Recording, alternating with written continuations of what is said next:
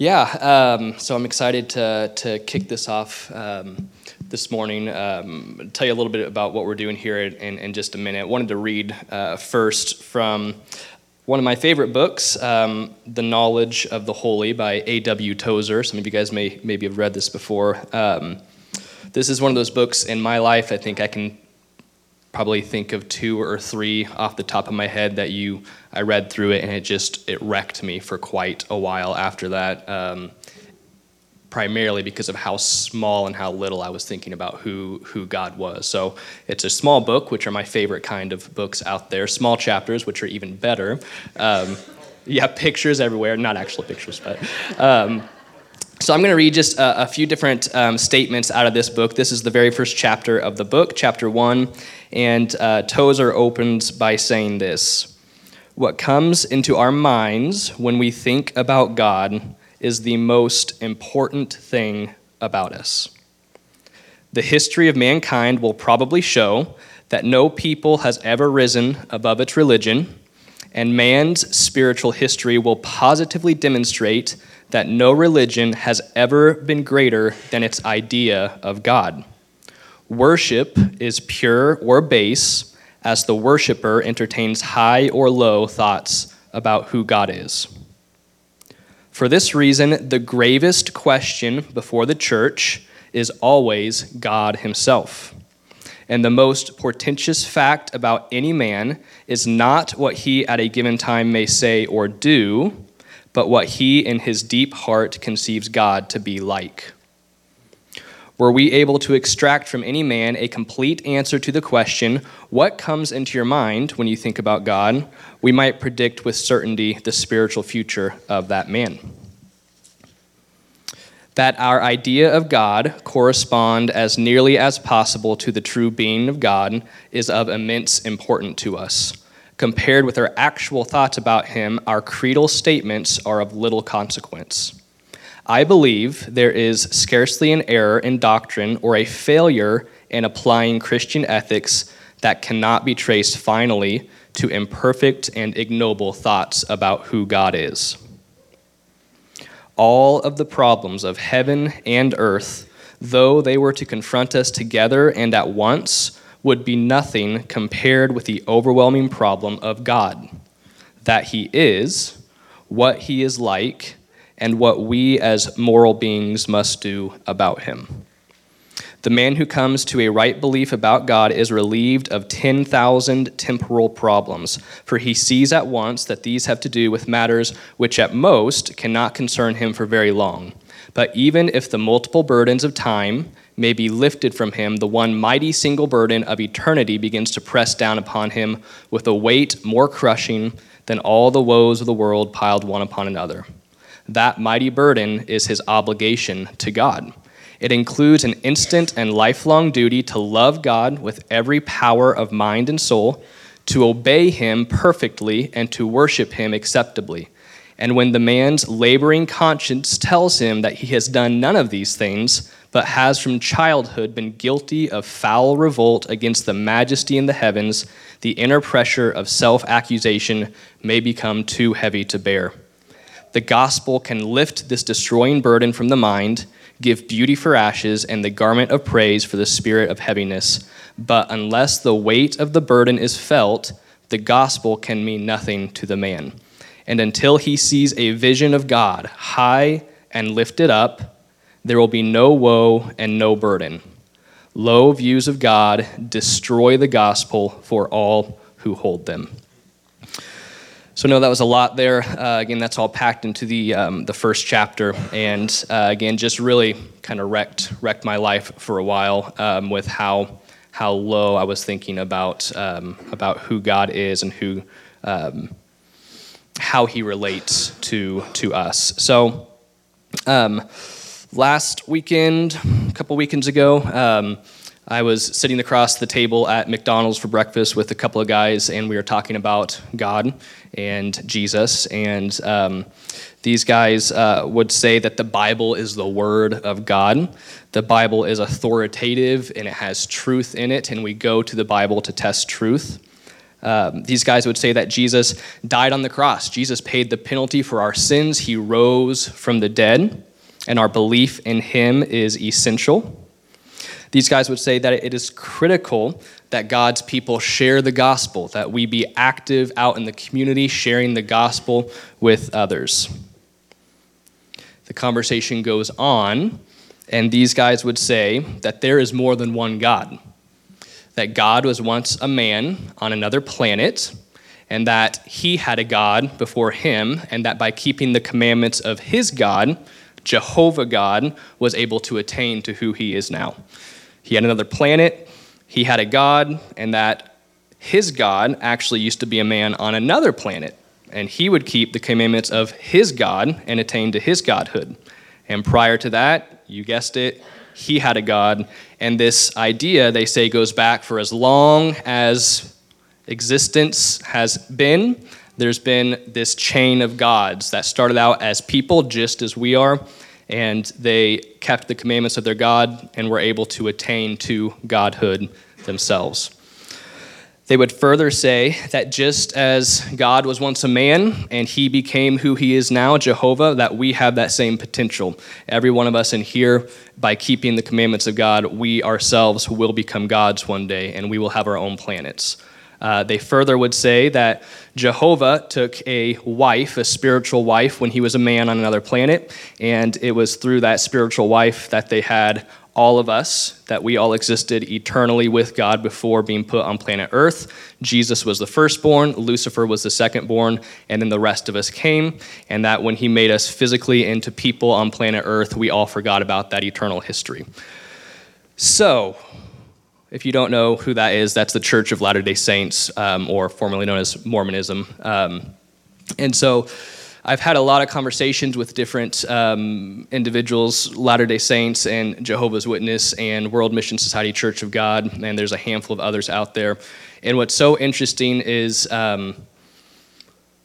So I think all of what the, the false doctrine, the false teaching, the lies that they've come to believe, you can trace back to ignoble thoughts about who God is or who Jesus is. They lessen and they, they, they nullify and they detract from some of the attributes of God. All of them do this. To talk about how glorious and wonderful Jehovah is and how awesome and how powerful and how mighty, and then say, well, yeah, he was a man at one point, and that he grew and became a God, and that he's actually continuing to change and grow. He's still working on becoming perfect. That is a very a highly ignoble thought about who, who God is, and that leads into um, a number of, of um, false ways of thinking and living. So I've had a burden on my heart for a while now to um, to do a series, to do uh, spend some time talking through really the attributes of God. Who is God, and uh, what is God like?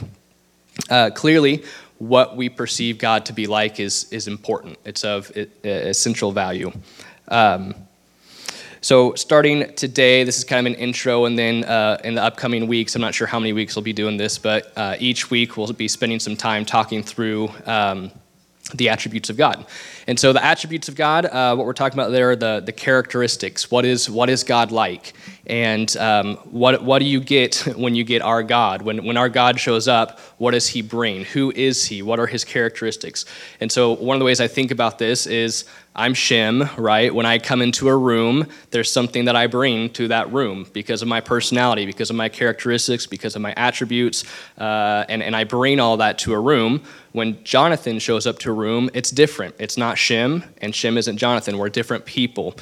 And God is a specific way, right? It's, it's easy for us with God to sometimes turn him into a God of whatever we want in that moment or whatever feels best in that moment instead of staying true to who God actually is.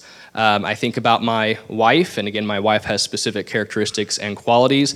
And there are some times where maybe it would be more convenient for me if she had different characteristics or qualities, or maybe I think it'd be more convenient, but she doesn't just change based on my feelings in that moment, right? And so that's who God is as well. God doesn't change based on our feelings, based on who we and how we conceive him to be. He is a particular way. And so when we're talking about the attributes of God, that's what we're talking about is discovering who is he and what is he like. Um, so the I think the biggest question that has faced mankind for all of human history is number one, is there a God? And most of the world, I think through most of human history, has just said, assumed the answer is yes. They don't even need, actually need to start there. The answer for most people is, what is God like? In our Western culture today, I think we have to start with the question, is there even a God? And how do we know? What do, how, do, how do we determine that? How do we decide? What leads us to believe that? What's lead, what leads us to that conclusion? And when we say yes to that question, then the question that would immediately follow would be, well, what is God like? Um, when we're talking about, again, the attributes of God, we're not as interested in how do we relate to Him, but as in how does He relate to us. And so uh, we, we spend a lot of time talking about a lot of things for how do we follow Him and stay in sync with Him and walk with Him and pray and seek Him. And that's all about how we relate to Him, which is essential. But that all starts with how does He relate to us? Who is God and what is God like. So that really is my desire is to um, to spend some time over the next few weeks, kind of going through doctrinally who who is God and what his uh, what is He like. Um, just a couple of other things I wanted to say this morning. Um, one of the biggest challenges with this is that God is incomprehensible, right? He is above and beyond our imagination and our understanding. We can never fully know him. So God is transcendent, meaning he's completely set apart from creation. He is other than. And when we start to think ask the question what is God like? God is not like anything, so to speak. He, he really isn't. He's the only one who is different than everything else. That's what it means to be transcendent. God is holy, holy, holy, completely set apart, the one who is high and lifted up, who inhabits eternity, whose name is holy, who says, I dwell in the high and holy place. God is without sin, completely perfect. He has all power, all authority, all knowledge, and all wisdom. He alone is most high above all the earth, exalted above all gods. Who is like him, majestic in holiness, awesome and glorious deeds, doing wonders? The Lord is the everlasting God, the creator of the ends of the earth. He does not faint or grow weary. His understanding is unsearchable. His ways are impossible to fully search out or understand. He is invisible. He dwells in unapproachable light. No one has ever seen him, nor can see him. He is incomprehensible it is impossible to fully know him. And so our question then becomes is it even worth trying to study out? is it even worth, if he's all those things, as Paul says in Thessalonians, God dwells in unapproachable light, he's invisible, he's incomprehensible, as our creeds state. Can we know him? So that's a big question, which uh, last thing I want to say today is we answer that with this and Philip said to Jesus, Lord, show us the Father, and it is enough for us. Jesus said to Philip, Have I been with you so long, and you still do not know me, Philip?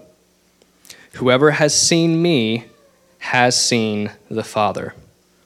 For God, who said, Let light shine out of darkness, has shone in our hearts to give the light of the knowledge of the glory of God in the face of Jesus Christ.